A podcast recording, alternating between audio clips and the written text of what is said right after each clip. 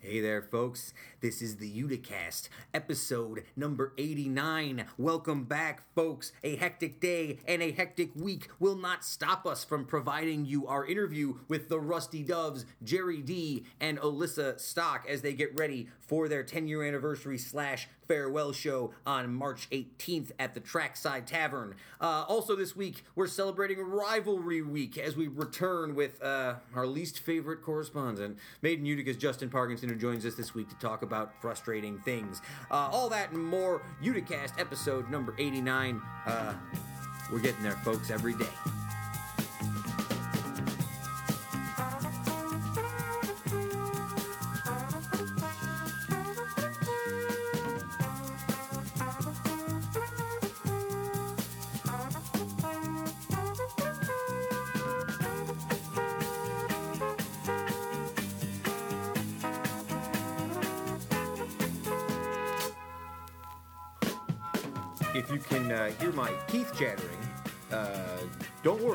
It's nothing serious. It's just freezing cold here in the Uticast studios today. I don't know why. It's It's not even. very cold in the house. I think there's something wrong with the heater.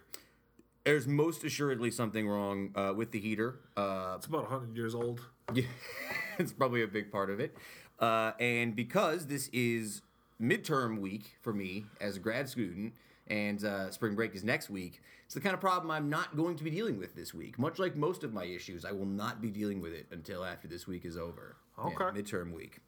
Uh, speaking of problems going forward, I just want to discuss very quickly. Um, we haven't really brought up at all what we've planned on doing now that Mara's not on the show anymore. Shout out to Mara though, who's still been involved on Twitter a lot. Miss her. Hope she's doing well in Florida. We haven't really discussed what we're going to do in terms of like another host yet. Like Right.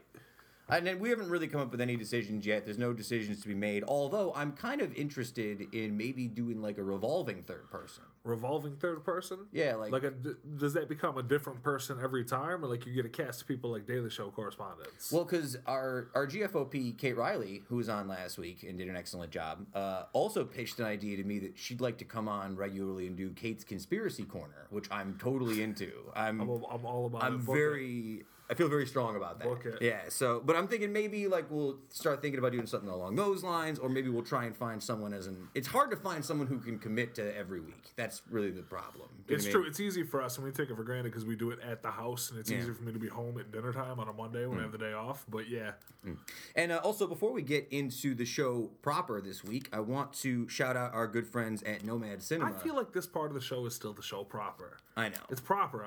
It's very proper. It's highly proper. Uh, anyhow, we are uh, our good friends, two-time podcast guests, uh, Mike Flores and Mario Restive from Nomad Cinema, had an open casting call for a web comedy series. Oh yeah. Yeah, it took place at Made in Utica headquarters last week. Uh, the problem is because uh, we're not the only tenants at Made in Utica headquarters. Uh, people kept locking the door, so people who were coming to uh, do tryouts and get like auditions couldn't get into uh, possibly shoot footage. I think we got to get a doorman We need a doorman. So, uh, for people who are interested in being involved in this, any you or being actors, the doorman. If or being, being the doorman. or being the doorman, or if you're interested in being involved with uh, uh, their upcoming uh, comedy web series Brood, uh, send uh, a letter to uh, an email, an electronic letter over the internet uh, to Mr. Michael. Flores, F L O R E S, at gmail.com. He will send you sides of audition material to uh, to audition with. What are sides? You know that, if you don't know what that is, you shouldn't be shouldn't be doing this though. No, I think people should be auditioning even if they don't know like one little industry lingo. No. I'm gonna slap something together after this. You're gonna help me. We, we went over some lines already. Yeah, you're gonna be a star, internet was- internet TV star. Internet TV star, just like Marc Maron did, except I'm That's what it's gonna be. You're gonna parlay the podcast into an internet TV stardom. Start getting those YouTube dollars. Uh, so why don't we get into our, our stories for the week? Um, you know, seen a lot of flat Earth folks on the rise. Seen it on the internet this week. A lot of celebrities, a lot of like athletes talking about flat Earth. Still? Yeah, it's been More? Yeah, more. So uh, we brought in a flat Earth expert, uh, made in Utica's own Justin Parkinson, uh, to discuss. You that's what you wanted to talk about, right? You wanted to talk about flat Earth. I mean, I'm not a flat earther, but some of it makes sense. maybe, you, maybe you can't handle it. I mean, you just can't handle it. Do your so uh, so do your research. Do your Do your research. research. Uh, It's a good read. uh, Justin, welcome back. How you been, big guy? Oh, good enough.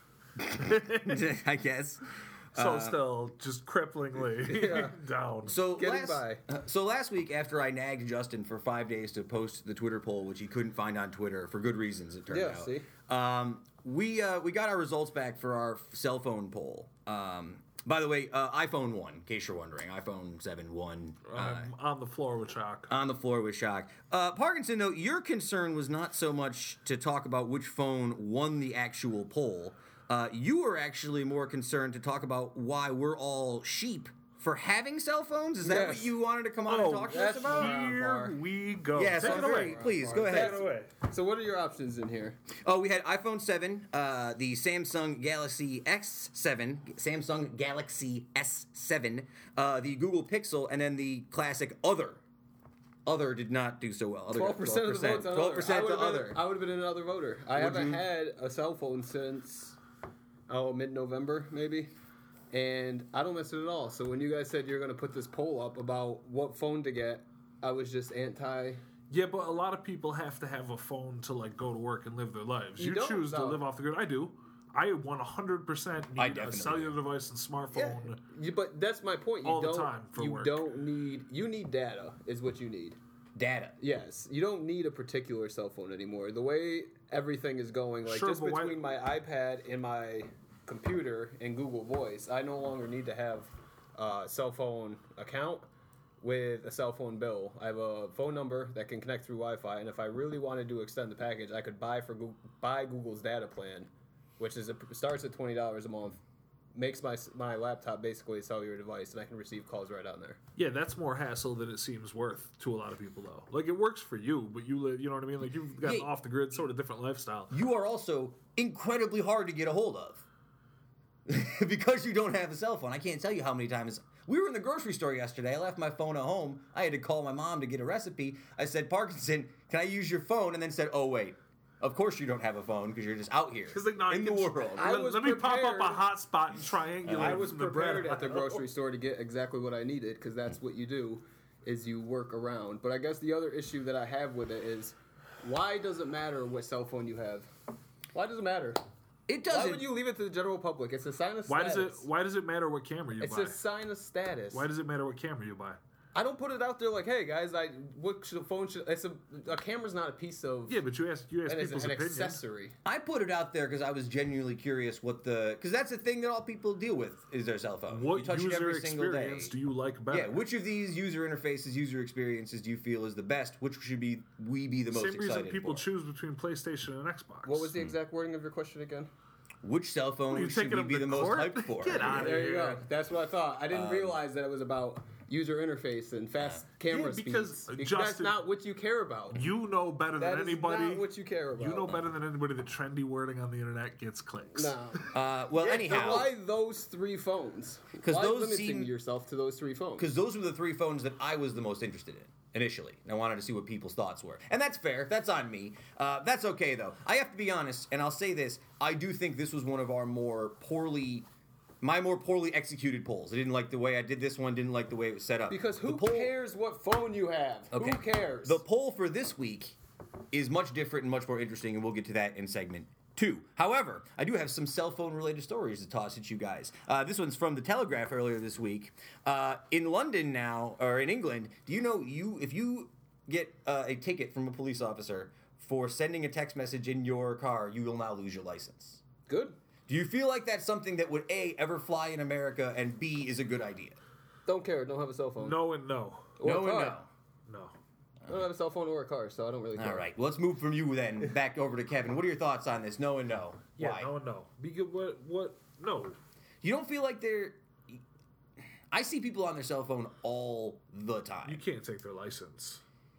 I understand. Look, I understand the idea that you can't just immediately take somebody's license, but the idea is that people are not scared of like cell phone things. You can get around being on your cell phone in your car. The idea is to like make people scared of using their cell phones in their car so they don't use it to get in accidents. Man, like I don't. I I understand. I, I get you. Don't have to pitch me on the idea mm. that cell phones are dangerous in a car, but to go out there and just be like, if you get caught one time sending one text message, you lose your license. Hmm.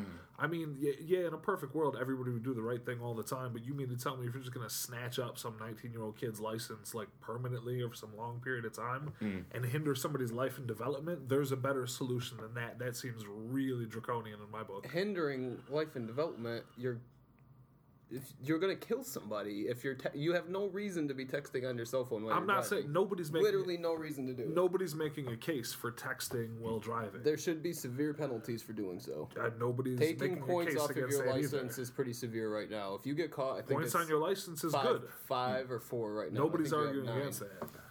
I feel like um, I, I'm sort of. I always catch myself in between. Whenever you two are on here, I, it's nice. I can catch myself in between on this stuff. I, I don't know. I sat in school today and I watched a kid tell a teacher to go um, fornicate with herself because she took her cell phone from her, like screaming and yelling, smashing her fists against the wall because she didn't get her cell phone back. Like that's that's a problem. I mean, like that. That's a, the dependence that we we like have built on cell phones because of. Uh, I don't feel connected to my cell phone because I remember life before cell phones. I don't know what it's like to not know what that's like. I think we've set a bad precedent for how important we've made cell phones to a certain extent. I, Not- have we set a specific agenda on cell phones and their importance? I think it's just one of those things that gets tied. I mean, whenever any new technology like this gets introduced, I think what you'll see is a correction. Mm-hmm. I think you'll see a correction in the like trending of usage at some point to some degree. You know what I mean? You can hmm. already see a lot of people making movements, just like Justin. There's a lot of people who are like, I hmm. want to get rid of this. I want to detach myself from this. You know what I mean? So I think we're seeing a lot of it, but I don't think it's hmm. quite the beginning of the end, so to speak. Uh, well, it's the same way you would do. How did you get people to stop smoking cigarettes at bars? You just said you can't do it anymore. You have to go outside. You know what I mean? Like you most ah. definitely can just tell people that, that there's a severe penalty for doing that. Like smoking inside is a massive like. It's You a don't- massive penalty. No one does it. Like I could just light a cigarette in a bar. I'll get tossed out and probably fined. I think the more you? I'm thinking about I'm it, not gonna do it. losing your license though is a big deal. It's too Yeah. much. It's it is a really It's a big suspension. deal. And maybe a ticket doesn't do you much. can get like grounded from your license. Yeah, You suspension. could Yeah, talk yeah. me into that. Yeah, like a Yeah, yeah. suspension. Most of the time, your license is only suspended until you either mm. go through a safety course or mm. pay off fines or whatever And maybe the not even suspended, be. but you start throwing people, okay, 30 days, okay, 90 You have to take an okay, eight-hour six course about the dangers of texting and driving. When you complete the course, we'll activate your license again, no problem. But you got to sit there and go through the bullshit and watch mm. people crash and do all this and hear uh, survivor stories. And Yeah, that. I'm, I'm wanna into getting through that? creative. I just don't think you can take away someone's No, you wouldn't. It wouldn't be a lifetime ban. You can't even do that now with someone's license. Like, I mean, we have friends. I won't say who it is who's spent years trying to get his back, and he, for all intents and purposes, does not deserve to have one. But sure shit, he'll get it back if he pays off all of his stuff. You know what I mean? Like, you have to do a lot to lose your license forever, and definitely texting and driving is not going to be. It's not going to be one of them. Um, let's get into the Trump portion of the show just for a quick moment today. Hey, uh, so by the time you guys hear this, uh, Trump will have released Travel Ban 2.0, which is what the internet is uh, comically referring it to. Is again, I haven't had a chance to really look at this today while we were getting ready. It seems like Iraq got removed from the list of places that you can't come in from, and if you have a green card, you can do whatever you want. So that's better but still no immigrants and no refugees. Uh, again, I'm not touching this until I have more time with it. However, I did see that Donald Trump uh, thinks that Barack Obama uh, wiretapped his phone. So that was interesting story. that was pretty good. Yeah. I'm getting uh, I'm getting a little burned out on uh, the Trump things. We say this every week.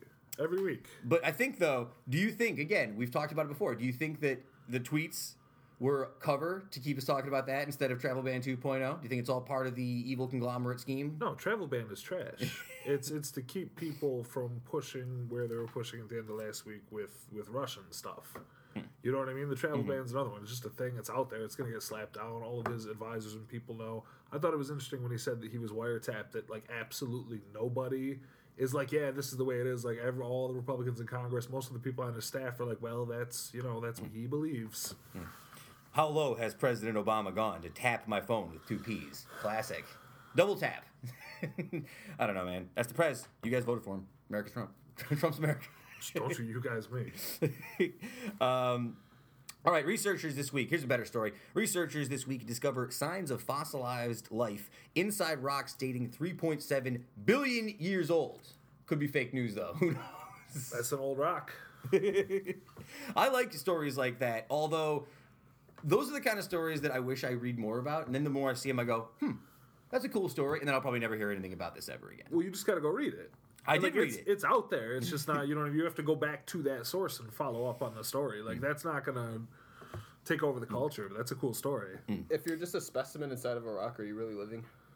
Like not living by the breathing, te- you know, but are you living? The, Like, co- the concept you is achieving your dreams as a bacteria? No, no, the, That's- that's not what it means. The concept is the it means at all. it proves that life was existent at this time. At three point something billion years. It's not like that makes sense. which was much earlier than previously expected. They Yeah. found it like, oh wait, there was life here at that time. That's really crazy. what type of life though? Did you say? Uh, I believe it was a, some sort of fossilized tube worm or specimens of protein strains. It's something very small, but it's uh, is an interesting story. Three point seven billion years.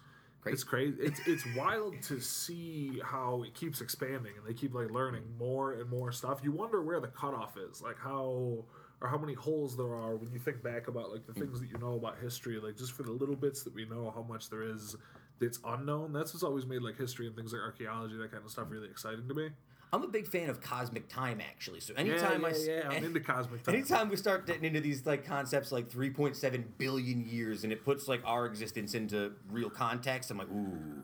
I, I tell you what, if if, if, the, if all the wheels fall off this thing at some point, we've all got to go down as Hmm. a planet. I hope that it ends up being some sort of Lovecraftian type, Hmm. like cosmic horror monsters from deep space that live within the Earth. I hope that's what happens instead of something boring like nuclear war. Well, according to writer uh, Tyler Cowen, the reason this will happen is American stagnation. Uh, his new book came out this week called The Complacency Class, uh, which is stating that Americans are in a period of stagnation because we are doing less and less of the things that made us successful in the past, which includes embracing change, moving to different parts of the country, and associating with different kinds of people. You have any thoughts about that? Uh, I think that there's a large, large, large number of people in the country that are probably just stuck in their ways and not associating with enough different kinds of people and different people that are everywhere. Yeah. I think I don't know if that's so much. I think that might be more of a symptom than a cause. But yeah, I think that there's probably a lot of truth to that. He'll probably sell some books. it's one man's opinion, I guess, right? Well, I think it's a fair point. Like, sometimes I argue that, like, why aren't we doing like? I, I go back and forth. I'm big into like futurism stuff. I like thinking about the future, and I always complain that like people aren't like on the right side of history and doing things toward like the future. But I also see a sad like the other side of it, where it's like if I did all this stuff in my life and I feel like I made something for myself, I would just kind of want to settle down in the life I was used to. It is a weird dyna- like dynamic. Yeah, wouldn't that be nice? But I mean, I think there's a huge subset of the population that just is always thinking about how do we get back to the way things used to be. Right? Like people are like how do we how do we get things, you know, back to the way they used to be, going backwards or trying to cling on to something that's passing by or has already passed by. Like, look, I know it sucks and it's scary, but the world has changed in a fundamental way since, you know, like the late 80s, stuff like that.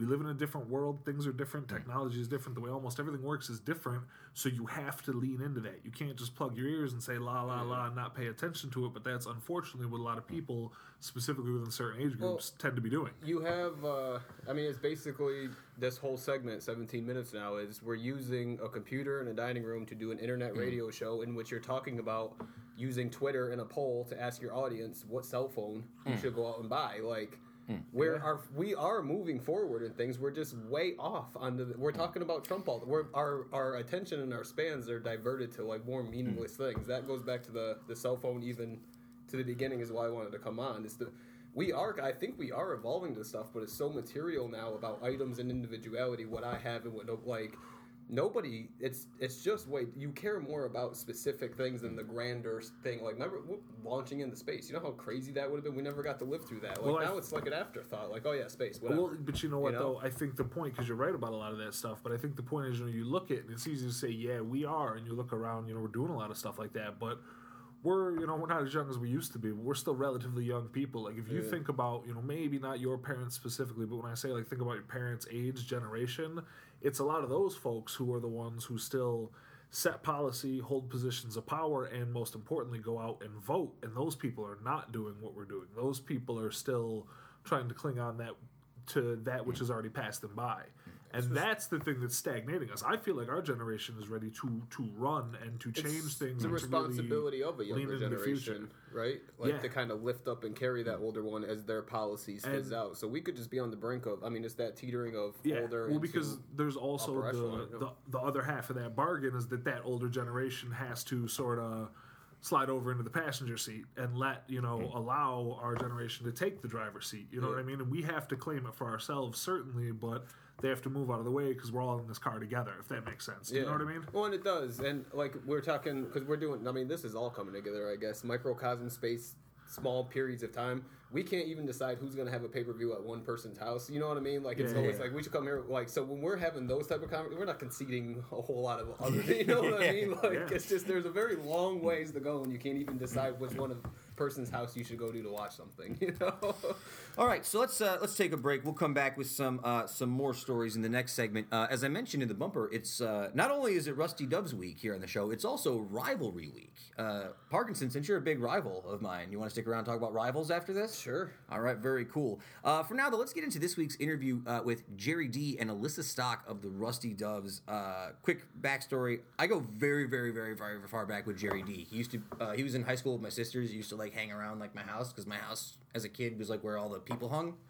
Uh, so I've known Jerry for a really long time, and it was an it was a real pleasure to actually get a chance to sit down with him and have this interview. I've never had a real opportunity to, to ha- talk to him like this. You were fanboying like so hard when he was coming over. I remember. well, and you know, and I You should have seen it. well, it's the reason I bring it up is because you know I was very concerned that because me and Jerry uh, didn't you know knew each other so well that I was going to alienate Alyssa. But I feel very happy with the conversation we had.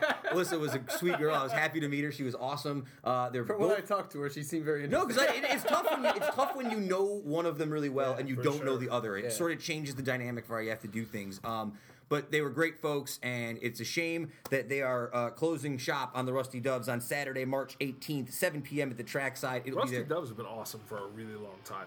10 year anniversary and farewell show. Wow, that's the way to go. Yeah. That's a good run, man. That's a really good. That's a better run than a lot of people get. Yeah. So let's get into this week's interview uh, with the Rusty Doves, and we'll be back in just a moment.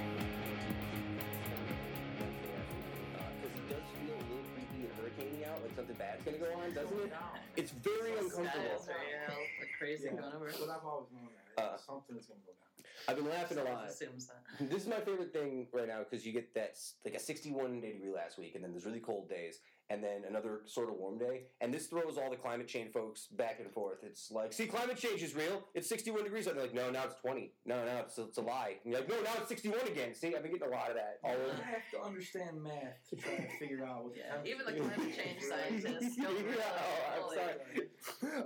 Uh, but yeah, I do appreciate you guys coming over here to the south side. Yeah. Um, South side, yeah. yeah, I love This it. is, grew this up is our the South Side. backyard. Are you guys both Southsiders? Yeah. Yeah. Oh, Yeah. nice. In fact, I grew up on the street, the next street over. Oh, Person. well, In fact, I grew up, Sam, kind of with uh, your sister. well, I'm gonna get. let's get into that. So, because that's actually where I wanted to start. So let's get into. We'll start with you first, Jerry, because Yeah. uh, I want to throw out something that uh, I talk about occasionally with my Uh-huh. friends in passing, and you're one of the few people in the world who may know what this actually means when I say to you the words satanic regurgitator. Are you familiar with these two words? I, you know, I, I, I kind of vaguely remember them somewhere. I'm thinking certain individuals, but I don't really know because Okay. the, individuals I'm thinking of, it's like I wasn't really in with that crew, real much, you know, because I was a little older than that crew. I think. That's I cool. completely wrong. Satanic what you're talking about. Satanic Regurgitator was a video that my sister made. It was a short movie because my sister was an actress. Uh, my sister Kelly, God love her. Uh, she's out in Chicago now, but she was a. She was making a video about a. It was a, a comedy short murder where the murderer would kill you and then throw up on you. He was the Satanic Regurgitator. He was It's evil. got their thing. Yeah, I want to say that you Was I in? you may have been killed by the Satanic Regurgitator on tape. I'm gonna have to look it up. You know, I want to, you know, rule it out. But Jerry, you. But I, I guess the point I'm getting. I guess the point I'm getting at is uh, even can throw up No. uh, the point, I guess, is uh, I've known you for a long time, whether it's Forever. been uh, as a you were peripheral always figure. little Sam. No one of Little you. Sam. Yeah, yeah. You you were were the always. little brother, man. Yeah, and my Little- sisters both loved you. They always thought you were such a great guy. Yeah, you were close. Um, so my assumption is, and I'm going to guess based on this background material, because I am a professional journalist, capital P, lowercase j, um, that you were born here in Utica, oh yeah, and you went Utica school system. yeah, Yeah, yeah. oh yeah. Utica Proctor, class of '92. Ninety-two. Uh, yeah, like I said, with your sister Mhm. Karen and her cousin Kristen. Kristen. Yeah, yeah. She's Which, in. by the way, you know, even your mom. I love your mom. I love your dad and your Mm. stepdad. Thank you. I Thank love you. your aunt, Mom D. Mom D. She'll always be Mom D. It's unbelievable. But the, you know what the unbelievable part is? I haven't seen them They're- forever. So the next time Kristen comes home and y'all get together, I got. to I'll let you know. I I'll let you know, man. come. You know what I mean? You know, I got to tell you, it's it's so funny because it, it always makes me think of what a small world like Utica is sometimes, Yeah. right? Like it really, like my mom is still around. She's still kicking. She's retired now. That was a problem. That's why no one ever sees her in the schools anymore. She's just Right. doing like the retiree thing, Yeah, hanging out with grandkids. That's She, awesome. she's busier now though than she ever was when she was Yeah, Does she yeah, the travel out to see the girls a lot? Chicago a lot. She's in Chicago this week, Yeah. going to visit Kelly actually. Well, yeah, I'd love to go see Kelly. I haven't been to Chicago in in a long No, long I see. Karen, but I Mm. haven't seen Kelly. Yeah, Kelly. Years, bro. Kelly maybe comes in twice a year, maybe now. Well, because you know she's got family. They got family out there too on Randall's side. Yeah. So now I always ask people. This is one of our constant questions. Um, wherever you guys are from, you're a Proctor guy. Proctor always had a bad rep. I Proctor still kind of has a bad no, rep. No, it does not. Well, it, it might, Mm. but for for uh, very poor reasons. I Mhm. mean, the reasons that aren't really necessarily true. I'll say. Mhm. You know, I I just bought a house. Yeah, yeah. And I bought it in Utica, Mhm. and everyone. You know, a lot of my friends who are moving back into the area, they're all moving to New Hartford. Mhm. And the ones who are here, they want to buy homes, but they want to buy them in New Hartford. Mhm. And they usually, you know, refer to the poor school system in Utica. And I just kind of like, you know, usually shake my head. Yeah. And, I, and I, I tell them something to the effect that, you know, the type of education you can get in Proctor is very different Mhm. than the type of education you get in other places. Oh yeah. You know, it's very different, but in my in my opinion, it could be very more. It could be more. Um, just a better education. Well, we, that's a common Yeah. uh, thing we talk about in the shows. I always feel I tell the kids when I, I was working at Proctor earlier this year. Uh, it's important that you learn about the reality of what the world looks like Well, now, that's what right? gonna. Like this is Yeah, yeah. when yeah. you learn at Proctor, Yeah. you can't learn it Yeah. in, in various other Yeah. you know schools. I tell these kids all the time because I, I sometimes work with the middle school kids, and those kids are like sometimes scared to go to Proctor, right? Like they're like, oh, I'm The scared. reputation has Yeah, like yeah. preceded it, unfortunately. But I try to tell them, I'm like, any high school you've ever seen on TV or in a movie, that's all a lie. Like all that Proctor is not at all like that. If you want to be like a band nerd, you want to be a drama geek, or you want to be like a hip hop head, whatever you want to do, you can just kind of do it because there's other people who do that there. You find your like how big space. is how big is the class size? How Big. big was yours? I- uh, well, this you know, I was, this is twenty years ago. We're talking for me now. Yeah. So, but you know, the class size was big because I had Yeah, there was yeah. four hundred and fifty kids in the I mean, senior that's class. crazy to. Our class size when we graduated the- at Proctor in 04, I think we were like 700 kids That's in a graduate. insane. Yeah, I can't even imagine. That's just the senior class. It was, it was crazy. We filled up the odd in But graduation. you can't replace the kind of mm. cultural education you get at a place like mm. Proctor. On my my uh, soccer team. Yeah. there was thirteen different nationalities. You still a soccer guy? Not really, That's a shame. Yeah. Big soccer head now. but you know, so thirteen nationalities. Yeah, yeah. That's an education. Oh yeah. You know what I mean? It's funny. It's funny because when you go to bigger cities, it's crazy to see the, the way that like, people react depending on how they grew up. Right? You Yeah. see like some real diversity out there, and you're like, whoa. All right, so Alyssa, I feel like we've uh, I've, I've let you hear out in the cold for a minute. No, so no, you guys are reconnecting. No, it's good. Well, I want to I want to get into you as well here. So, uh, Alyssa, it's actually the first time I've ever met you, which is always interesting when I do interviews. Sometimes I know people coming in, sometimes I don't. So let me get a little background on you. Are you also Utica born? No, um, no, I'm in Mohawk Valley, but um, I went to school in Little Falls. Little Falls. Yep. What was that like? That was that was good. Um, I had a really nice education coming up. Our class size was much smaller. We were like ninety eight God, to like that's- hundred, that's like for my graduating class. Crazy. Did you know everybody? But yeah, oh yeah, yeah, yeah. Not you know like well in all cases, Sure. but like we all knew Yeah, each sure. other. So See, that's I knew everybody. Oh yes. that, that's the crazy thing about like, that. That blows my mind a little bit. Like I remember, um, like, like I knew maybe like fifty kids my graduating class, maybe just the crew, and even then, I only liked like thirty of them. Like, Yeah. tops, tops. That might Yeah. be something about. I me, mean, though. you have like fewer people to you know find your crowd with. What were you? What was your crowd in high school? Um, I was the quiet, bookish nerd one, but like I was, I was an art nerd and Art nerd. like, Okay. But my, Painting? best, um, yeah, painting, uh, Hmm. drawing, painting. Um, but in uh, later high school, I connected with um, a friend of mine who was a class above. Um, Oh. There's dogs up upstairs. There's Oh, dogs yeah, around right yeah, upstairs. Sorry about that. No, it's okay. Drexel. Don't come through.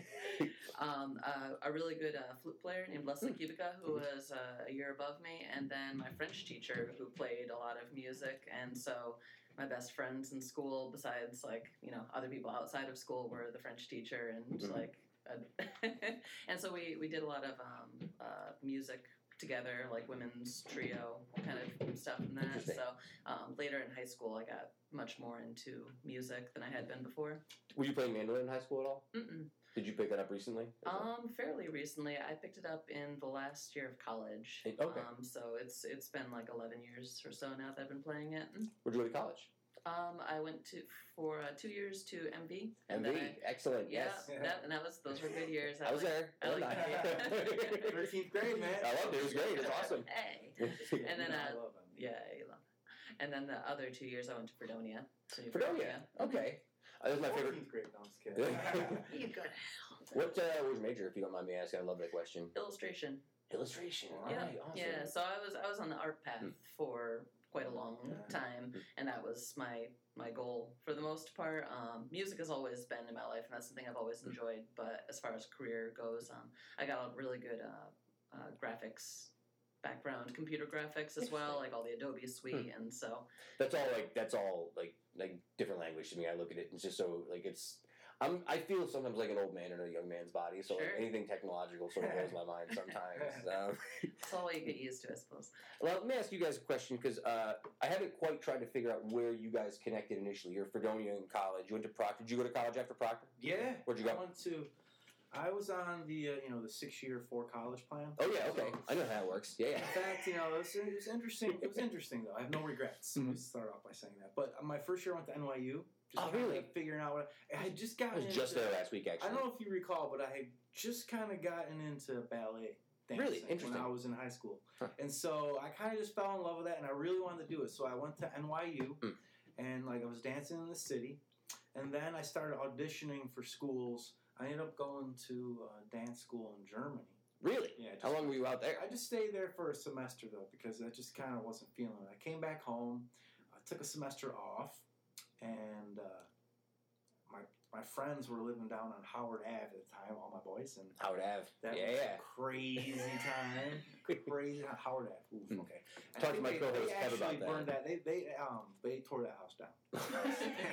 they, could, ground. they It's couldn't stay there there anymore. It's not even there anymore. I, but um, so then I went to uh, where the hell did I go? Oh yeah, no, the North Carolina School of the Arts. I was a Carolina? ballet major. It was it's an incredible place. Mm. It's a little conservatory, a thousand students. For and this is junior high, high school, and college, all on the same little campus. It was this little bubble in the middle of Winston Salem in like a crack hood, you know. Yeah, yeah. like- but anyways, uh, it was an amazing place, and I, I had like I just met amazing people, and amazing friends. But uh, back to my school, I, I, I ended up dropping out when I was younger. I hurt my back skiing Ooh. at the Parkway, all places. Wow, right? Parkway ski. Yeah, yeah. yeah, yeah, yeah. So you know, it kind of caught up with me. You know, so I, I uh, went. I came home, went to Utica College, Oh yeah. Mhm. majored in uh, you know philosophy because I'm a practical guy. I went from ballet. Of ballet to to philosophy. so then you know I started uh, substitute teaching. Yup, yup. and then actually, actually I got my. I ended up going on uh, getting a master's from UC. Mhm. So I'm in that current master's program at UC. nice. Yeah. Education. Adolescent at 712. Yeah. Sweet, yeah. Yep. Good for you. So yeah, that was my. Yeah. Yeah, that was my. I kind of fell into it because I had a history degree, and then I was like, well, what can I do with this history degree? Like, you can do this. I said, huh. All right, let's see. It runs in the family, I suppose. um, so let me. I, I would like you guys to to paint the picture for me. 2007. where are you guys, and how did this all thing come together? Like when, what were you guys doing at that time? know what I was. Go ahead. Um, so I had just graduated from Fredonia. Mhm. Um, I uh, had gone to Morocco for two weeks Ooh. and come back, and then um, went out to uh, Burning Man like as a gift Yes! my uncle. And Did he you was really go to out Burning to Man? West Coast. I was like, yeah, I'll go. and so, um, uh, but in between those things, between Morocco, I had come back home, and um, some friends of mine who I'd met through um, Adam Spiritalozzi and like the Sounds familiar. the um, oh god, name of the What? I the was, I wasn't, I the- wasn't the paying ca- attention. the I wasn't focused. He's on, I'll he's you on tomorrow. heard all the other side. Yeah. Anyways, Oh, through well. Adam, um, w- there was like a, a party that had gone on Sure. with like a lot of like the the Benny Brown? Is that what you're talking Yeah, the underground. Yeah, Oh, the underground. uh, underground cafe. No. Oh wait, on Plant Street. No, no, it wasn't No. Underground Cafe. It was like the Rag Bone Theater. Oh yeah, yeah, kind of like a vaudeville theater that he was putting Vaudeville. together. Yeah. So they had a, like an after party or some such thing. You're thinking of the other dude whose name I won't mention because he pulled a knife on me one time. yeah, yeah, we Yeah, yeah, yeah. him. So I'm not gonna mention this fucking asshole. That's it. yeah, yeah. So- who not- yeah, okay. Anyways, yeah, yeah, we'll get into that later. Um, Oh, swearing. That's okay. No, it's all right. It's all good. Cool. You're free to say what you want. It's all right. Um, so, um, some friends of mine, we had met Jerry at one of these parties Mm. mutually, and um, you know, we were like, "Hey, how you doing?" Found out he was a musician. That so we all talked, and then Yeah, I was then thinking music. That's the first thing Yeah. I was Always. That's how it's always Hot goes. babes, no, um, music, yeah. Well, you got to start with music. You Yeah, gotta- that's you got to start with music. yes. That actually works So- the way in, bro. so Do you like music? Like, who doesn't like music? Ladies, do you like music? So No worst pickup line. I had left, um, so then I went to Burning Man after that. But I remember when I was away, I had gotten a call on my cell phone while I was out that um, that you had found a stand-up bass randomly. I'd mentioned to Mm. him Yeah, that I was interested loaned it to in me, yeah. playing music. Hmm. Um, was like just mandolin. I was just like kind of just picking up the mandolin and Saw was it interested in meeting some other musicians. You're a musician, and you had gotten a stand-up bass for the first time in like Since a, high a decade or 'Cause I played two, like, school, yeah. and so you were like, yeah, maybe we should get together and play some music. And I was like, no, all it was right. you were you wanted a bass for Oubliette. Yeah. And that was That's- then I was and then like, you got a hold yeah, of me yeah, and- yeah. yeah, It was right at the cafe. You were wearing your lime outfit. Oh, you remember my outfit? Was it a power suit? Lime green. I- I oh, wish. Uh, yeah, it was one of those like faceless sweeter, ninjas. man. no, it was just like lime tights and lime. That lime girl. Remember that? surprising. You know what I'm talking about, right? I think so. Yeah, it's I been don't it's know. been ten years. So. Well, the name. When I was doing my research for this, uh, the the genre title that keeps popping up with you guys is progressive roots roots music. Now I'm I don't know what that means. I'm kind of curious. I grew up in like a punk, well, because I was like a punk rocker guy. So for me, that's like the kind of like I know all the subgenres of like punk rock, but I'm not as familiar. I was never like a big folk guy. Like I never understood like how to get the most out of an instrument acoustically. I was like an electric guy. I like to hide behind that distortion. Do you know what I mean? Yeah, it's hard to kind of peg us down to a simple genre. Yeah, that's what I've noticed. What I usually say to people is when I try to describe what we do, Hmm. I say, first of all, we play music mostly from the 20s, 30s, and 40s, Mhm. but we play music from every decade since 1900, Mhm. the current decade. And then I usually say we play basically swing and bluegrass.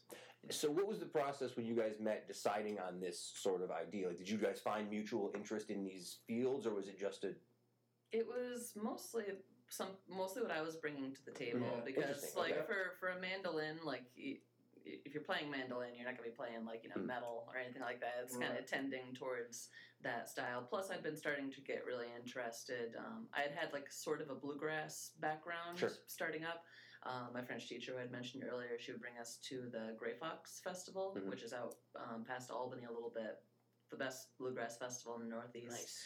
and so I was coming from that, and also I had been getting really interested in early jazz, like like tens, twenties, thirties jazz, and kind of like that really, really early roots American music.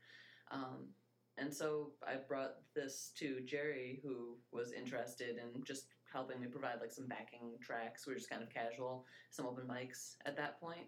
But um, yeah, he We took played- to it really played well. like a first, uh, we played like a open mic, and, and then people loved it, and that was it. It just clicked, and I ran with it. You know what I mean? Like, I, and also adding your own. I The don't reason know if the Alyssa reason I go for was planning on starting a band and like get, do you know what I mean? Yeah, no, I, Yeah, know, I, I had a more casual outlook to begin Yeah, I was Like, like, you're oh, no, the driving gonna work, force. Like, we're doing it. Uh, well, that's one of the things. One of the things that comes up a lot in the conversation about you guys when I was doing my research is uh, the amount of sound you guys produce in terms of just having the two instruments and vocals. Uh, what's uh, what's the secret to that for you? Not the secret, I suppose. I don't want to give away your secrets, but Right, right. what's like? What, what do you guys focus on when you're working on songwriting and songcraft?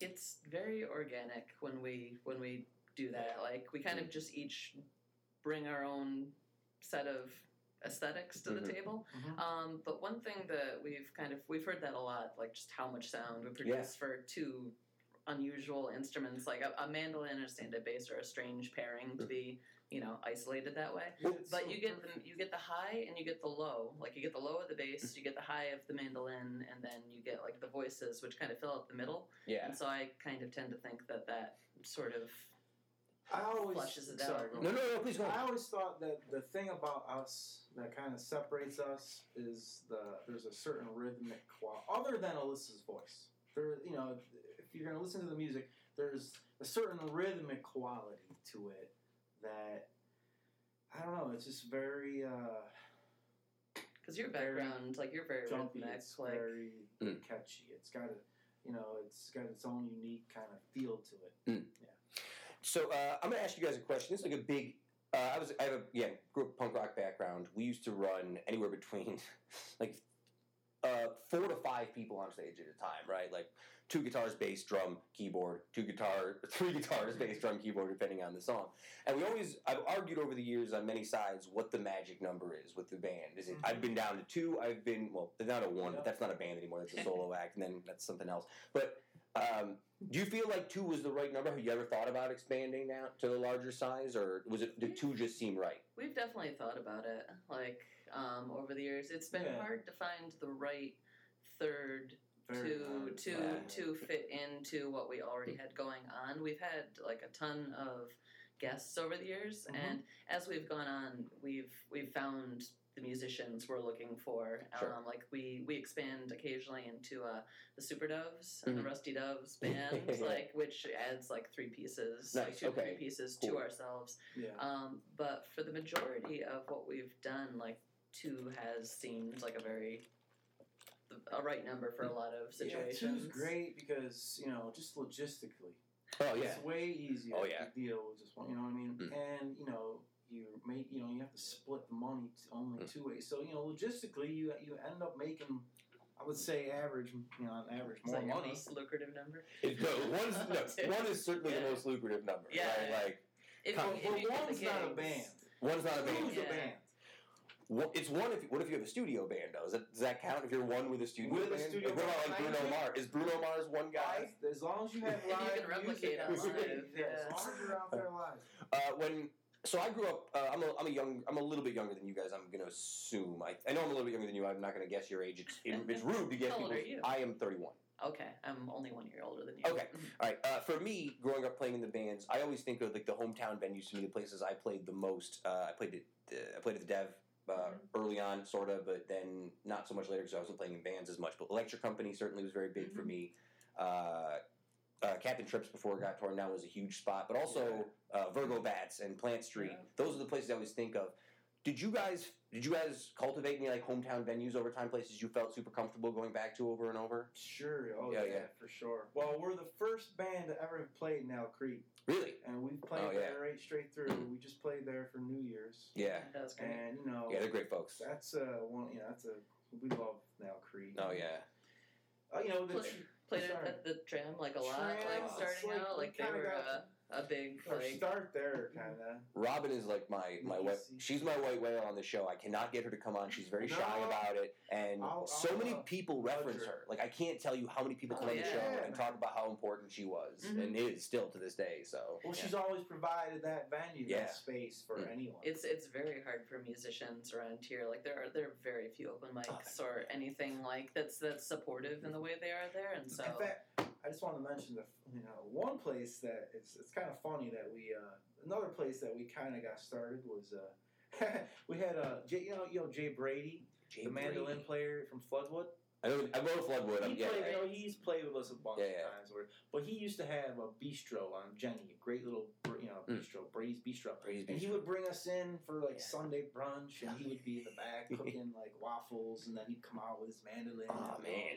So that was a that was way back. Back before that we was sounded actually, any good. Actually, that was actually under a different uh, name. We didn't Mm. have. Uh, we didn't start Oh, out as Rusty Doves. I'm At glad you bring that up. We were Concordia. Concordia. Ooh, that's pretty. That's intense. Yeah, I remember though. We played the It's EC. too and Concordia. Z, we were playing the EC open mic, and Z was just like, "Yeah, up next we got, uh, you know, what the fuck is this, Jerry? You know, like, it was like, yeah, okay, Z, we'll change it. I got you. Uh, so I was, I was actually going to ask you, uh, why the Rusty Doves? Where'd you get the name from? Um, that was something that just kind of free Hmm. association came to me. I was trying to think of something that was fairly rootsy and like Yeah. It's almost got a It's- steampunky vibe to it. yeah, Uh, yep, yep. Um, and so Hmm. the the the Rusty is kind of a bit of a double Hmm. thing. Um, the, the music that we play Yeah. is kind of old Yeah. and rusty there, and um, and then just from being around here, like I've heard this area referred to as the Rust Belt. Oh yeah. you know, at least part of the Rust Belt. Yeah. So that's kind of something that fit into that. And then One of my- doves. You know, it's a good one. One of my favorite local terms is the burned over district. I, Oh, I I definitely heard named a one. fake. Wow. When I was doing uh, when I was doing my weird uh, New York City stuff with my buddy Adam, and we were just like two guys in a with a moog, right? Yeah. We, we, were naming all sorts of weird stuff. Oh, this is the burned over district EP Yeah, yeah, volume yeah. two, whatever. It was a weird yeah. time to be a musician. Right. Um, let me ask you guys. Do you ever feel this is something I always think sometimes, and I think maybe it's just the age range we all uh, uh, uh, sort of fallen into, right? Mhm. Um, I feel like a man out of time when it comes to music sometimes, and I always did. I felt like if I had been born a little bit earlier, I would have caught the cusp of like playing live more. People like to go out and see live music for uh, uh, more. If I had been born a little bit later, right, I could have caught the wave of like the digital stuff and learned how to record stuff before I wasted a lot of money on it. Do you ever feel that way sometimes? Like, we, I, I wonder if that's something that musicians share. If that was just something I thought of. I definitely felt more drawn to older styles Mhm. of music. Yeah. Um, I, I really like a lot of new stuff. Like I'm really into like you know like indie, like Oh, sure, s- sort of stuff too, and the newer. You're allowed to listen to other things. Oh yeah, yeah. Well, thank you. You're allowed to listen to what you want. um, but there's like such a sincerity to like the older music that really draws me to that Mm. versus um, some of the newer Yeah. like pop and that. I mean, as far as I, I never really felt out of place because when I was growing Mm. up, man, you know, it was like the police. Yeah, the Police. know, and like the '80s. I mean, Mm. that was my first concert. You know, Oh, police, synchronicity, Yeah. and so. God, you jumped the gun, man. I asked that question later on. the first Oh, shoot, concert was. man. It's all right. I'll, Actually- I'll still be actually, surprised. You know what? I, I kind of. I, I, I, I stretched the truth on that a little bit. You know, I, that's the one I really want to be my first concert. But ask me later. All right, I'll come- I'll explain that to you. Okay. Well, uh, we got to talk about uh, Saturday, March 18th, uh, 7 p.m. to 11 at the trackside. It is your 10 year anniversary show, and also, uh, Alyssa, it's your Bon Voyage show. You guys are calling it uh, 10 year career. Yeah, yeah. Mm. Yeah, man. Keeping it, uh, So, I'm, I, I'm, you know, no comment. No, just. I wish you the best. So, why are you you're heading out? Uh, you're heading back west? Or out west? Um, oh, out west, um, Yeah. to Seattle. Seattle. Um, Nice. for for a few years. Um, I never went too far away from home when Mm. I Mhm. like Yep. like was going to college and that. important, when though. I might have like gone elsewhere, like the it was 2007 and the recession hit, and Mm. Yeah. you know you have to hunker down. So I just want to Um, announce on your show, Sam. I, I'm gonna have a surprise for Alyssa. I'm actually gonna be moving out to Seattle with Oh, your boyfriend, so we can yes! keep the dream alive. That, that'd be a great How's sitcom. The Rusty Doves in one. That'd be a good sitcom. I'm into that. Uh, How about remember way back when we were gonna like this is year two when we were gonna move to Portland. yeah, Never yeah. happened to that. Portland's hot these Well, the recession happened to that. Oh, yeah. and everything else. So. Uh, the girl who used to be the host, uh, one of the co-hosts on the show, uh, Mara, she just actually left two shows ago. She's Oh. moving. She moved to Florida. Yeah, she moved to Florida. Mhm. Uh, Hi, Mara. yeah, yeah, shout out to Mara. We love her.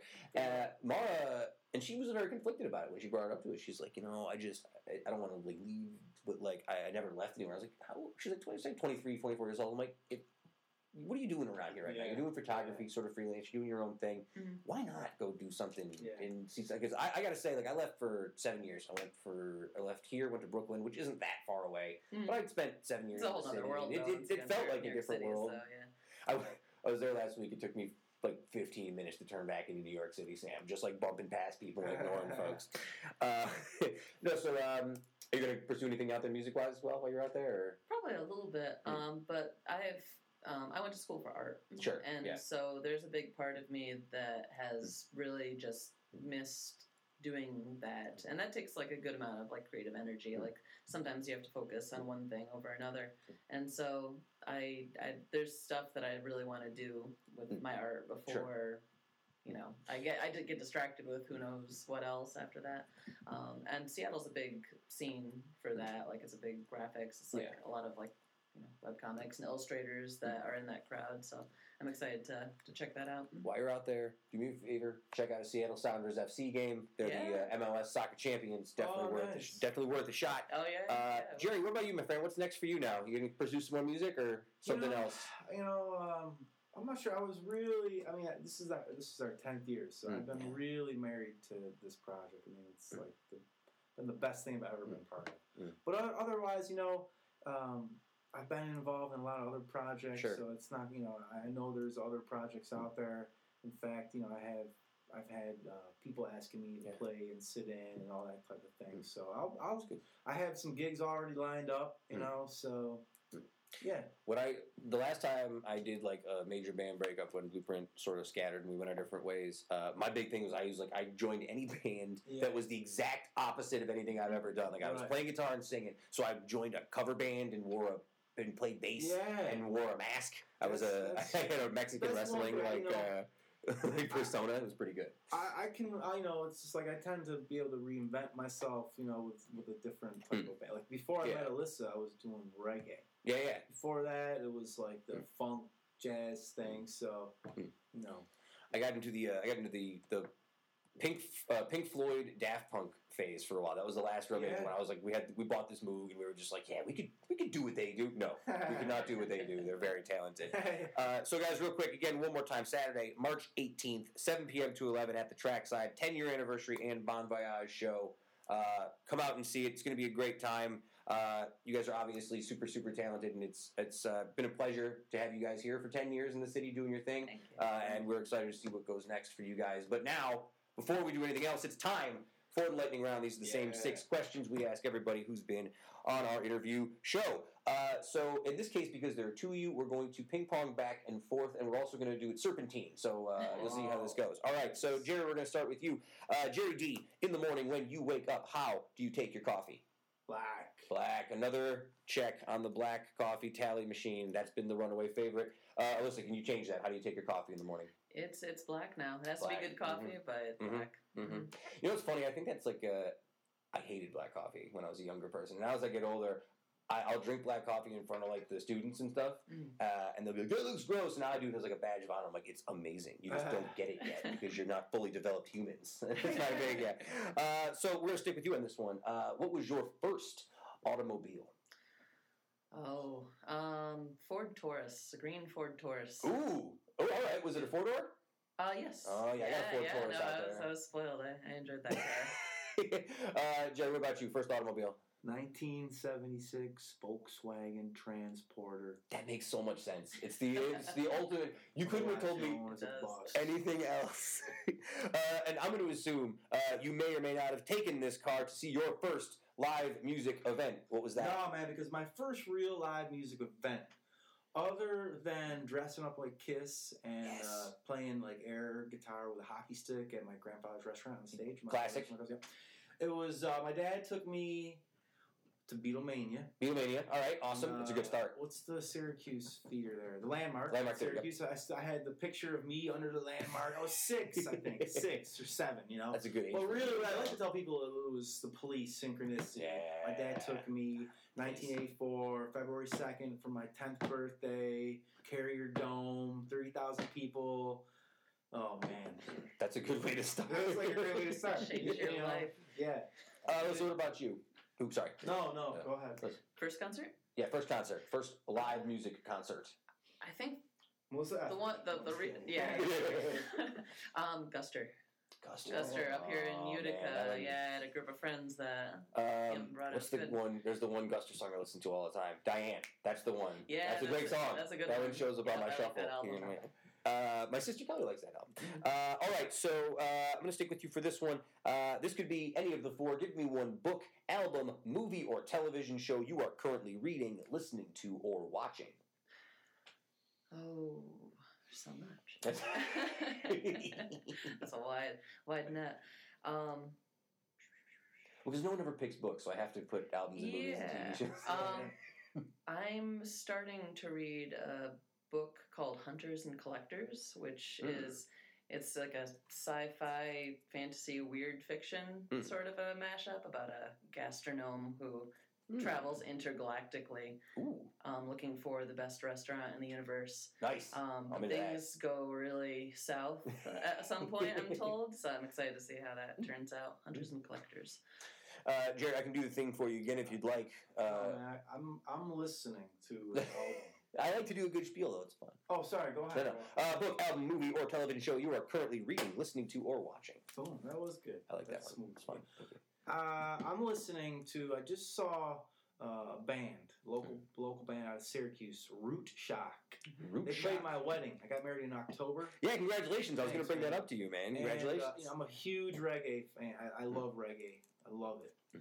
And anyways, um, the the bass player in this band, I was in. I used to be in a band with him out in Syracuse Mhm. called the Hot Steppers.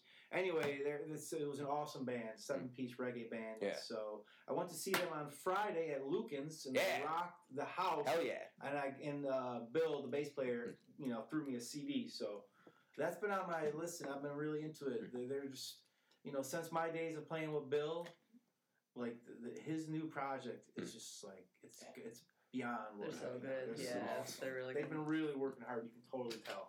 All right, so this one I'm going to have you guys answer together if you can. I'm going to set the scenario. Uh, you guys are the World Wrestling Intercontinental Intergender Tag Team Champions, and you are making your way to the ring, uh, and the crowd is chanting your name, Doves, Doves, Doves. Yeah. Uh, as you hold the belt up uh, in glory and walk down to the ring, what song is playing in the background? Dun, dun, dun, dun, I know which one you're dun, gonna. dun, dun. I guess it's Eye of the Tiger. That's too dun, easy. dun. I it just came we, to me. I we can't- dun, that comes to everyone. I, I'll tell you though. It just came to me, right? I want to say that we had that one three weeks ago. Oh yeah. I know, I know. All right, I let me try some. That was an original one, but it just came to me. What do you want? How about, um, "Hello, darkness, my"? No. I can I can get on board with that. I like that. You choose the song. I don't know. I like. I'm. I Yeah, did no, have you Simon and we'll go with Garfunkel. you like, you like I love Garfunkel? Simon and Garfunkel. I'm a big fan of Simon and We'll do that. Garfunkel. You know what question I really love? It's been on the internet a few times. I Hmm. just answered is, what? Uh, what was it? So if you if you could if you could describe your your last fart in, in a movie title, what would it be? And Yeah. mine is. al- I love mine. It's always the Omen. Uh, I'm just gonna say True Grit and pass that True question Grit's along good, to man. Alyssa. Come on, Can I abstain? Yeah. all right. So. Um, all right. So guys, I do again. I want to thank you guys so much for coming in and spending time with us. It's been a real pleasure to have you on the show. It's been a blast. Uh, again, Saturday, March 18th. Before we let you guys go, I have one more question for each of you guys. Uh, besides uh, music, besides uh, community, uh, besides uh, everything, the roots, progressive roots music, everything you guys have been doing, art, uh, give me one more thing that each of you guys are passionate about. My vintage glass, uh, 1971 Glastron GT 143 jet flight. It's a, it's a boat. Oh, I, I saw it on, yeah, I saw it on Facebook. boat. It's I'm very sharp. I'm very Your I have an obsessive. The boat life. I'm, I have a like obsessive personality. So you know, you can see I got the. I was gonna ask you. The boat's yellow. What color is my hair? Sam? What color is my hair? Right. You know what I'm saying? So when I go, I go big. But that's that. That's- anyway. Sorry. Yeah. That's. That was very impressive. I don't have anything. Qu- I'm not quite. I don't think anyone's as passionate about anything as Jerry is about his boat. But I really love to cook. Like that's Oh, nice. my. You got a, uh, you got a cuisine style? You got anything you like to do? Genre style, Italian? It's She's it's all over. Like She's I. I really like. Um, The yeah, Asian, everything. I really like to make Asian bread. Cuisine. Mm. Bread Ooh, and see, baking is the one that the only one that I'm like gunshot at even. Mhm. Like I, I like to pan fry. I like to cook on the stove. Well, I, I can't bake. I'm like terrified of it. We're getting an instant pot soon, um, which Oh. is like an all-in-one like rice cooker, pressure cooker as well, and among many other things. So I'm very excited about that. Guys, it's been a, uh, an eventful ten years. come out Saturday, March 18th. Thanks, man. Hey, it's a real pleasure. We to want to guys. thank the come community, us. you know, just for for uh, Posterity. letting us Oh, do this for ten years. Yeah. Uh, people will be very excited that you guys are on the show. I have a feeling. So, uh, folks, we'll be back to the show in just a moment. In restless dreams I walked along Narrow streets of cobblestone Neath the halo of a street lamp I turned my collar to the cold and damp When my eyes were stabbed by the flash of a neon light Split the night and touch the sound of silence. And in the naked light I saw ten thousand people, maybe more. People talking without speaking. People hearing without listening. People writing songs that voices never share. No one did disturb the sound of silence. And, uh, and again, folks, if uh, if you if you have the time, if you can make it, Saturday, March 18th, 7 p.m. at the Trackside, uh, the 10 year anniversary and Bon Voyage show for Alyssa, the final Rusty Dove show. Again, 10 years, it went by really quick. I, I can't, it seems like I see them all the time. I saw them at so many places, just sort of everywhere, and just, it's like, wow, 10 years, man. How long, how long were we in band together for? When we were doing our All thing? different bands, probably uh, they're just in the same together. Yeah, to put context, like we we didn't make it ten years in any bands, did we? Jesus, maybe four years. Maybe four. That puts with, ten with, in a with lot of you and me, context, yeah, with you and me in a band together. I mean, I think we were probably playing extensively for probably closer to eight. Mm. But yeah, and then yeah, Uh, and Parkinson, obviously, you're very pleased about "Sound of Silence" by Simon and Garfunkel. Yeah, talk. You know what? And because we're speaking of like bands and parting ways, that's the guy who made the right choice, right? rivalry, week, right? Yeah, Paul Simon won that rivalry. How he, about it? He made the right choice to part ways. Uh, however, before we get into rivalry week, it's that time of the week that Kevin hates so so much. Uh, it's history lessons. Uh, we got a lot of them this week. You ready? whatever, man. All right. Uh, on this day in 1836, after 13 days of fighting, uh, the Alamo fell to Mexican troops in San Antonio. It was on April 21st at the Battle of San uh, Jacinto, I can't say that correctly, uh, that the actual Texas uh, Revolution came to a proper end. Also on this day in 1899, uh, Bayer Company patented aspirin, making that money, making that cash cash. Uh, Best day of their life. Probably. Best day of their lives. Uh, on this day, 1876, Alexander Graham Bell patents the telephone. Although, did he invent it? Some I've heard. yeah. I've heard he is not actually. Good stuff on Netflix about that. Yeah? American Genius, it's called. Watch it. See, there you go. Parkinson's coming in with, with footnotes. It's about these. all people who've invented stuff and had their patents. He's one of them. On this year in 19, on this day in 1902, 115 years ago. This is for all you soccer heads out there. FC Real Madrid was founded. One of the greatest soccer teams in the world. In the world. Second only to Everton, some say. Okay, that's enough of that. Uh, on this day in 1980, Komodo National Park is established and declared a World Heritage Site initially to protect the dope, dope Super Trill Komodo dragons. Way dragons. into Komodo dragons. Yes, uh, but Big now Komodo dragon guy. big Komodo dragon guy. Now it is actually a full biodiversity sanctuary. Uh, uh, They needed to diversify. needed to diversify, diversify your lizards. Uh, on this day in 1987, Turns out you can't have just Komodo dragons on an island.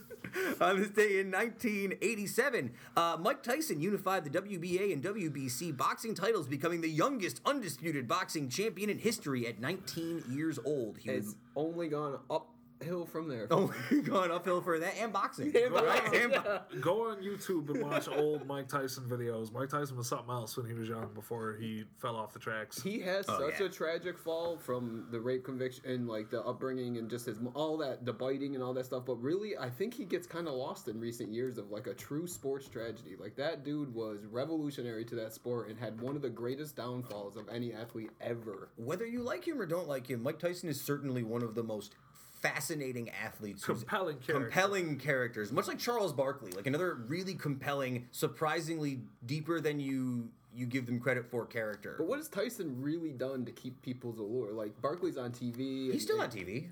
Mike Tyson's Tyson- everywhere. Mike Tyson's No, everywhere. I mean, He but had- Barkley's on like every, for yeah, but Tyson had a had a traveling Tyson's like a one bigger man character. show. Yeah. He, Tyson yeah. has a tattoo on his face. Yeah, but I know, but he's He done was so in The many Hangover. Bad things. I can see that's why I think it is. but The he- Hangover gave him a new sense of life. No, no, no. The Hangover was Mainstream. something that he. Hangover was right time and place for him. Yeah. That movie is only whatever, but that moment in time for him was a good time and good place for him to make that appearance. Yeah. It's not to say that he wasn't out doing stuff. He had been touring the country doing like his story live in front of stages and people. Yeah, you know what I mean? that's fair. He he had a cartoon on the Adult Swim for a while. Like he was doing work. He did a lot to like get back into the world after everything went downhill. Tyson's a Tyson's a compelling is the word. He's a compelling character.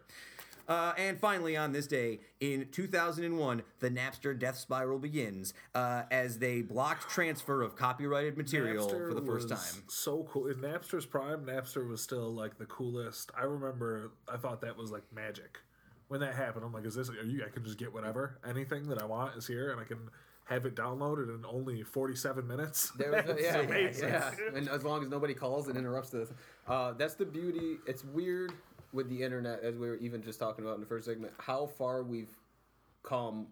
You miss those things that used to be the Wild West, like a Napster. Yeah. Like those things. There's some platforms that popped up on the internet. There was no holds barred until they got regulated. for all LimeWire. intents and purposes. Yeah, yeah. I mean, even Twitter for a little while until it kind of correct. Like there's platforms that pop up where people just kind of explore, and and that was a good one. I back in the almost assuredly destroyed my mom's first PC at that house Oh, that I grew up on. downloading Downloading, music? like I, I almost certainly, I would have gone to jail at that time for all the stuff I downloaded. Yeah, that was the thing. Like, uh, they never, you know, there were programs that came after things like, uh, you know, LimeWire, Kazaa, other things like that, but Yep. they were all just poor imitations of Napster. Like Napster, for being as simple as it was, I remember when it came out. You know, it was super, super simple. It looked like an Apple IIe like file menu, Yep.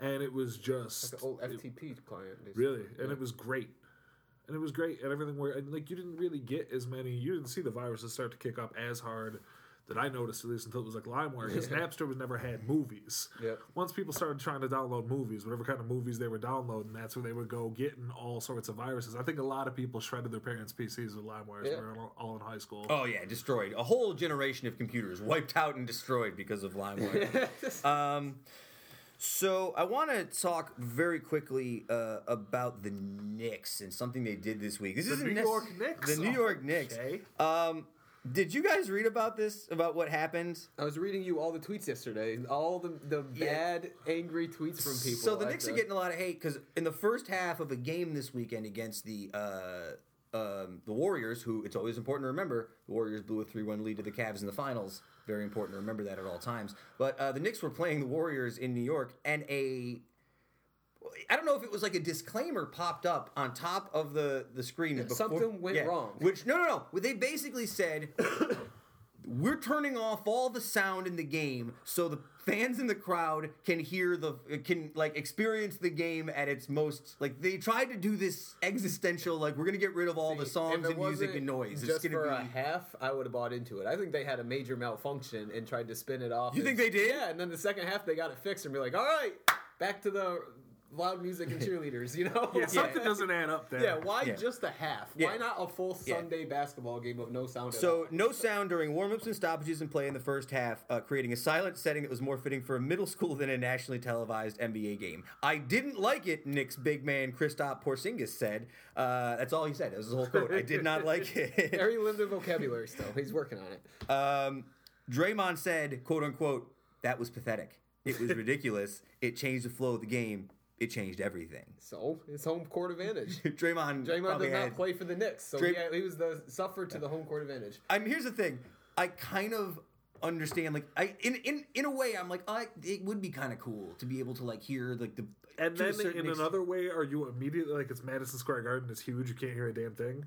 Well, you it's probably just people yelling about how they should fire Dolan. Just be screaming Yeah. obscenities at the That's what players. I was and- reading you those tweets yesterday, and they're like, uh, "Oh, Knicks fans are I used to no entertainment at I MSG." think the New York? Knicks. I think the New York Knicks just want one day this season where the talk is about something besides how horrible, inept, and incompetent they are. it's the new way everybody does everything. It's just to throw out a s- quick thing that gets everybody diverted. So the Charles Oakley, all that stuff goes away. We we all we can all do it now. It's It's, it's, it's all it takes now. Just come with a distraction and This is the distraction generation. I'm gonna hold my hand up here and do something crazy. I'm gonna punch you in the dick with this other hand. That's my plan. Uh, all right, so let's uh, let's does move it on. get worse for the next though? Just briefly. Oh yeah. Like, it Oh, does. yeah, yeah, I yeah, yeah, yeah. certainly. We haven't seen the bottom. Really? Oh no, yeah. I just I, Submersible is still going down. it's one of talk those about things like where can it go from here? And it keeps Just watch. getting I don't worse. want to talk about it. Just watch. Keeps getting don't, worse. I don't want to talk about it. Let's talk about something else. Uh, let's talk about uh, let's talk about uh, Elon Musk and the Tesla company. How about that for a second? He should buy the Knicks. How about? Oh my God! Oh, that would make my life. Uh, Have all the so energy running York through City. there, so they'd have all the Uh, music all the time. Just gonna get the Knicks and move them to the moon. the Moon Knicks. Yo, let me tell you, I No would get- gravity on I the would court at definitely. They just changed their logo to from a basketball to a moon with the same NYK logo on it, and I would get it tattooed everywhere on my body. the, the Moon Knicks. the Moon Knicks. All right, let's move on. Uh, so Tesla, uh, Tesla cars are planning on releasing its Model S sometime in the middle of 2017. It I is bet. it is their first car that is under uh, that is affordable. Thirty-five thousand dollars is the starting price for it. Uh, their most affordable car at the point before this was sixty-eight thousand dollars. Are you interested in a thirty-five thousand dollar Tesla car? As I much as I am with cell phone, you guys. I have a really, really snide answer for that that I'm not going to give in the air, but remind me afterwards what I was going to say. Mm-hmm. Um, no, no, not no. At thirty five thousand, that's still not. You can't pitch a thirty five thousand dollar car as affordable to me. I understand that's a car that people can afford. You can make certain, mm. you know, in, you can even make certain sacrifices. You can get there mm. even if you're not like you know, wealthy, whatever, but thirty-five thousand dollars is still not a good starting point for a vehicle that you want to be adopted by twenty-four-year-old hippies. Yeah.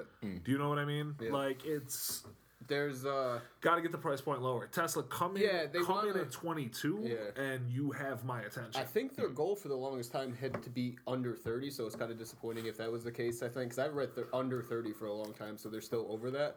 But it's, when I was going back to the craft brewer, I've talked to you, Kev. Not everybody needs to open up their own little shop. Just be the guy that makes the bottle, you know. And then so you're the bottling operation to all the craft breweries. So Tesla should just sell their technology and their parts to current existing things and get them into cars and just kind of mold it together. So we'll have So affordable, energy efficient cars. Instead of Tesla trying to make their own cars, you're saying that they should go into business selling parts of their technology from their cars to like Chevy and Ford Yes. and whoever. Hmm. Okay. Okay, There's a better market for because one thirty-five thousand dollar car and then a bunch of seventy thousand. It's not going to get. It's not going to change anything. You're going to have a very small. amount Elon people. Seems like he wants that. Elon's got a lot of hands in a lot of places. Like, not only does Tesla make the cars, there's also the Tesla Glass division that develops the glass they're making. That's also used in the cars. It's also used in the solar panels that they use for the solar. It's like, geez, man, Own all the how do you patents. breathe. Owns all the patents. Every one of them. All right, so let's uh, let's get into let's get into rivalry week. Uh, this was something I sort of pitched to myself today when I was thinking about it. Uh, I've been actually totally, totally intrigued by this show that's coming up on FX about Bette Davis and Joan Crawford. This Oh, feud yeah? show. I'm totally into it. Uh, and I read a lot of stuff on the internet about it this week. And the guy who writes the show is this guy Ryan Murphy. He's just some just some guy. Who knows Ryan Murphy? I don't know Ryan Murphy. Really? You do too. Yes, you do. What's he from? Ryan Murphy has done uh, American Horror Story. He did Glee. He did the show Popular. That I never watched MTV American back Horror in the Story. day. You should. a- Um, he's done a couple other things too. Yeah, And Ryan Veronica Murphy and Brad Mars. Falchuk have a couple things. What's that? He wasn't Veronica Mars, was he? Uh, I don't No. think so, but you No. can talk me into it. Well, anyhow, uh, I've been kind of intrigued by this show against all better judgment because I don't believe I'm the target audience for this show, but it seems pretty fascinating, and I'm into uh, I'm into feuds. I like feuds. Uh, so I put up a poll on Twitter because Ryan Murphy has said that if they go forward with this show, it's not just going to be Hollywood stories; it's going to be feuds from all facets of life. Yeah. So it got me curious about what other feuds we would like to see showcased in the future. I came up with three that I'll spit at you guys, unless you guys have any that jump off top of your head real quick. Okay, go. Um, I put out Tupac and Biggie, obviously. Seems like one I'd want to watch, right? Uh, Al Capone and Bugsy Marone, uh, his rival uh, gangster that ended in the St. Valentine's Day Massacre, kind of the end of Chicago mobs. And then the one that got the most traffic so far since I put the poll up is Nikola Tesla versus Thomas Edison. yeah, that'd be a good one. Watch that American Genius show now that this keeps coming up. I'm telling you, when people battle Hmm. feuds, it's it's you like it. Uh, there were a few more I thought about putting on there, uh, like Alexander Hamilton and Aaron Burr, but I feel like They've already settled it. they're jumping on that now. They already got a musical about They're all it. over. They're all over Hamilton. Those two settled their own difference then, and right then They and there. figured it out. Uh, then settled in all, on Joseph. Joseph Stalin and That'd be Leo, uh, Joseph Stalin and Leon Trotsky. That was another one, but that's just for the history buffs. I feel like It's a reach. There's probably a lot of good history ones. I feel like you can make an argument for. However, will you get it historically accurate? Probably not. What are your thoughts on Chris Brown versus Drake? There's one for you. Chris Brown versus Rihanna. No, that's not very nice. That's not a nice thing to say to our What? viewers. All right, I think They think have a feud. they do have a feud. Uh, yeah. So, who's you got any personal rivals, Parkinson, or any rivalries that come to mind when you think about rivalries? Look, who's my rival? Oh, you have your, your list of rivals could go on indefinitely. You're, Yeah, the, you're, they the, could. you're at the top of your own list. Two sitting right next to me here. What about you, Kev? You ever had a rival um, or a feud? I've, I've had. I mean, I've dabbled in some some feuds here and there. I suppose. I don't know if I've ever had like a. I feel for for it to be a rival, it has to be like a long standing thing. Hmm. Like you can't have like just a short little like six months rivalry. That's not your rival. That's a feud. But like Yeah. a rival is somebody who for Blood ten years you're like, here he comes again. Here comes this guy. F you know it- what I mean? This guy. I don't know if I've ever had somebody like that. Did we did we have musician feuds? We didn't really have good musician feuds. No, it was all just like dramatic kids who were overexposed to internet culture. Yeah, okay, that's I fair. don't know. I don't know if we had any rivals. Should we start a feud? 100%. Yeah. I think. Do you feel like that there's always like uh, mini feuds that pop up here, like between even though they're not like intense ones, but someone's always like, oh, another pizza place, fuck that place. You know what I mean? Like, is there any good Utica feuds? You think? Oh, probably tons. Yeah. But no, a few it, it can't be. That's one Or like a side. rivalry? That's you know? one. S- I would say like well, we talked about like the Hemstrought Holland Farms. That's like a half moon rivalry. That's like a friendly rivalry. Like no one really That's- cares. That's just the debate. Is no that a blood on that line. I, There's no, there's, yeah, it's true. It's true. I'll, true. I'll put it this way. I'm sure there are plenty of rivalries out there. Uh, maybe there are. But I bet the, the general public are not privy to the majority Yeah. of them. That's as much as I'll say That's what I about wonder. it. Is but there any off the top of There like, are certainly rivalries, but they're not ones that get like public play. Like you know, behind the scenes, people like personally, like this is a small enough area where a lot of people know a lot of people. You know what I mean? Didn't we have a feud with the Doppler effect? Shout out to Mike May. He's my buddy, but that No. wasn't a feud, No. was it? No. We just didn't like each other. Yeah, we didn't That's even barely even. Uh, yeah. Doppler I didn't like the way effect they- was the name of the band. Well, we had bad band names as well. We were the Blueprint. Two of the two very hard sounding bands getting ready to fight. That would have been a boring fight to watch. All right, let's move on. Uh, rivalry week. If you guys have any good rivalries, share them with us or vote on the poll. See what you guys think you'd like to see is the dopest rivalry. I feel like I'm just infinitely interested by Nikola Tesla. I could I could listen to anything about I Nikola wish Tesla. that I wish that there was more Tesla, like actually Nikola Tesla, not just like fake Elon Musk stuff. I wish that there was more out there about Tesla. Yeah. And I wish he hadn't gotten. I don't know. Like he's one of the most interesting people to read about in history that I've ever read about. I like reading about people. All right, and, uh, and because we're gonna close out the show one more time here, uh, we're gonna do a new game. New game I came up with. I saw five movie trailers this week for dope summer 2007 big time movies that are coming out. Uh, 2017. 2017. 2017 films that are coming out. Uh, so we're gonna play Hype Machine. I'm gonna give you guys the movie. You're gonna give me a one through five ranking of whether you are hyped to see this movie or if it is. I have a rival. Real quick. So sorry. Uh, Kelly Yako. Do you remember Kelly Yako? Kelly Yako was our rival. That drum teacher guy, Kelly Yako, Yes. personally my rival still out there. He that was the rival. We did have a rival. that guy sucks. All right, go ahead. All right, boom, Kelly Yako. Suck it. Still, 20 years later, I'm still mad. Uh, all right, let's move on. Uh, so, movie number one uh, Logan, starring Hugh Jackman, getting a lot of buzz. A lot of people saying it's going to be really good. Wait, what's the one and the five though? One is the lowest. One is lowest, five is highest. Five is most stoked. One, is least stoked. Okay. Kev, what do you think? How hyped are you for Logan? Um, I was a four. I'm probably a five now after the reviews came out. I actually wasn't initially. This is a movie that I was like, ugh, the last X Men movie was so terrible, and the last Wolverine movie Yeah, was but so you could terrible. tell they were doing a thing. This looks like a good movie, and I've heard, and the positive buzz is getting me more and more hyped. I started at like a three, and I'm probably at a five on this movie. I have to be honest. Parkinson, One. you don't watch any movies. You don't care. You don't. No, I don't. I don't like superhero movies. I don't care about X Men. That's for sure. Hmm. I just He doesn't like literally, literally. Well, I don't care for action. Like I just, it's not my thing. Well, I I'm don't cut- care. Well, I'm cutting you out of the segment then because all four of these are action and superhero type movies because that's what people watch these days. These are the movies that get made. Parkinson. People watch a lot of movies, but these are the ones that I feel like have the widest breadth of people that see them, right? Hmm. You know what I mean? Oh, I can yeah, for talk about sure. little tiny movies, but then you're only getting one person who's listening. All right, so let's move on to the next hype pick. Oh, I'm going five on that one as well. So we went five, five, and one yeah. for Parkinson. Great.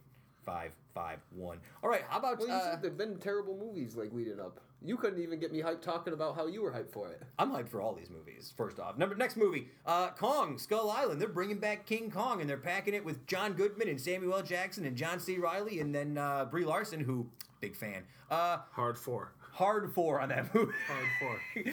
this is another movie that I was like, I can't believe they're making this movie. This movie has really good marketing. All of their like advertisements and movie posters and artwork is based on like Apocalypse Now. It's got a really heavy like Vietnam vibe to it. Uh, you, I was just gonna bring.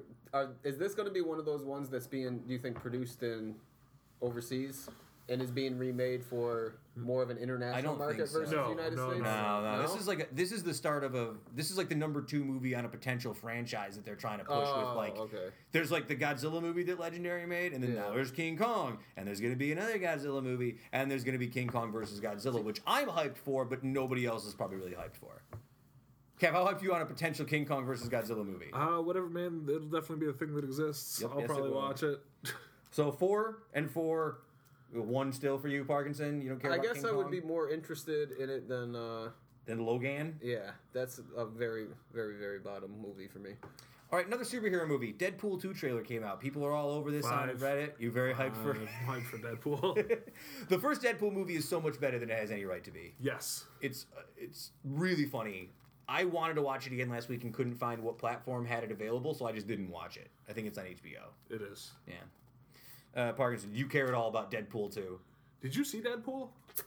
You would like Deadpool. Yeah, yeah. You would definitely like Deadpool. I I can got a tell. lot of stuff to watch before I get into this action genre. I'm just, But it's too that- busy, stacked, top heavy. You're also it's also like wildly generalizing to just say like oh this action because like there, there's very different movies like Deadpool's a very different movie than any of and the you go other- watch it again. I might watch it again. I'm just saying well like no because I know it's your thing to say you don't like things that you don't know anything about but I'm telling you you're missing out. I just, hmm. I didn't, I, I'm not unfamiliar with Deadpool. I mean, we just sat there and watched the, the tra- I watched the trailer with you guys. Like, just that stuff, it doesn't, it doesn't do it for me. I don't have any backstory or context to it. Like Ryan Reynolds, Me like maybe in other other things, but like we're talking on a on a hype meter. Would I watch it? Sure, but I'm not gonna get excited to see it. You know. The Joy Killer, Justin Parkinson, returning You called this the hype meter. to kill the joy. No, it's fine. It's fine. There's no hype in it for me. No So hype for? Parkinson. All right. Uh, last superhero movie, uh, Guardians of the Galaxy 2. I loved, love, love, love the first Guardians of the Galaxy movie. I've seen this trailer, all the trailers for the new Guardians of the Galaxy movie, and I can't get above like a three and a half for it. it's funny I was gonna say a 3.5 and I don't know why. It doesn't. Everything I've seen from it right now just makes me feel like, eh, I don't know. How many of these are sequels that you just listened to? It listed looks off? a lot like trying to catch lightning in the Two. bottle again. Two, two of them, Well, or three- like remakes or something. I because is there a natural? Guardians of the Galaxy was so successful that the second one has to be a letdown, right? That's kind of fair, I suppose. It came out of nowhere. It was like a Whereas, surprise hit. um, Now X people are- Men has should maybe exceed expectations because because all the ones have been terrible. That's actually a good point. And that's the thing too with that I the reason that I like Logan I'm interested in it is because it's like a different it's not the same people who made the X Men movies so Yeah. it's and plus it's an R rated Yes. I, I'm interested to see superhero movies they move more into R rated territory because I think you can cover a lot more like when you've got people out here blowing up worlds and like buildings are collapsing and people are getting killed and stuff like that it's tough to keep them with like you know uh, Mickey Mouse Club rating Yeah. it's just tough when you have such heavy Well, subject that's what. I've always said about like superhero movies too. Is like I always thought like a great James Bond would be like where he just gets fired because he every mission he does causes millions of dollars in damage and he kills people. So they're like, listen, you're just too much liability. We gotta let you go. You know what I mean? Like who's this? Where's Batman answering to all those bills? Who's paying for that shit? You know, like, I- forty people died in that bus. I saw this video game this week. I, I hate to go. It's a game where if you die once and you press restart, when the game comes back, it just resolves what happens after you die. Like you come back and it still says game over, and it's like I can't believe he's dead. Like there's other characters being sad. They arrest the character who killed you. They bring him to jail. It's really elaborate. I was like, that's hilarious. Uh, and last but not least, I already know the answer to this one, guys. Fast and the Furious 8, aka Fate of the Furious. 11. 11 and a half thousand. I'm so excited. Are they drawing the logo as Fate, like F eight? F8, yeah. Fate? Oh, they have to. Oh, Fate They of have the to yeah. So hyped. They really Ian Parkins. See, I'm telling you, the Is the Rock in it? Yes. Hell yeah. The Fast and the Furious movies are the reason that movie theaters still exist. There's no other reason to put movie theaters on this earth than to make more Fast and the Furious Greater movies. comeback story: Mike Tyson or Fast and Furious franchise. Oh, Fast and the Furious, dude. Fast Mike Tyson never came back. Yeah, Fa- Fa- Fa- Mike Tyson never reached the heights of Fast and the Furious. Wow. So wow. was so was Tokyo Drift like the ear bite? Tokyo That's Drift like was the the ear two bite, previous Wolverine movies. And- is Tokyo Drift. and It's- and Fast and the Furious Five is the Hangover, right? That's the, like the one where you're like, oh my God, Tyson, I forgot, I forgot to I forgot Furious about movies. this. This analogy's falling apart. All right. Uh, guys, thanks for joining us again this week. Episode 89. 90 next week. Nine. 11 away from 100. I'm not trying to get. Just thinking. We're getting there. Getting hyped. Got to think about 100. It's. Well, we should think about this week if we want to count down. You can count stuff down, like Count the 10 down countdown to 100. That's true. You can get a little bit of mileage off that. And down. I think maybe. Maybe start counting them down. Maybe get some themes. Teams. Do something. Not teams, themes. Teams. Themes. Themed episode. What? Teams. No. Get some teams of people out here. Done. I quit. All right. I quit. Uh, follow Justin Parkinson. Uh, well, don't follow Don't- him. Don't partic- call me. Leave me alone. Support Justin. Email Katie.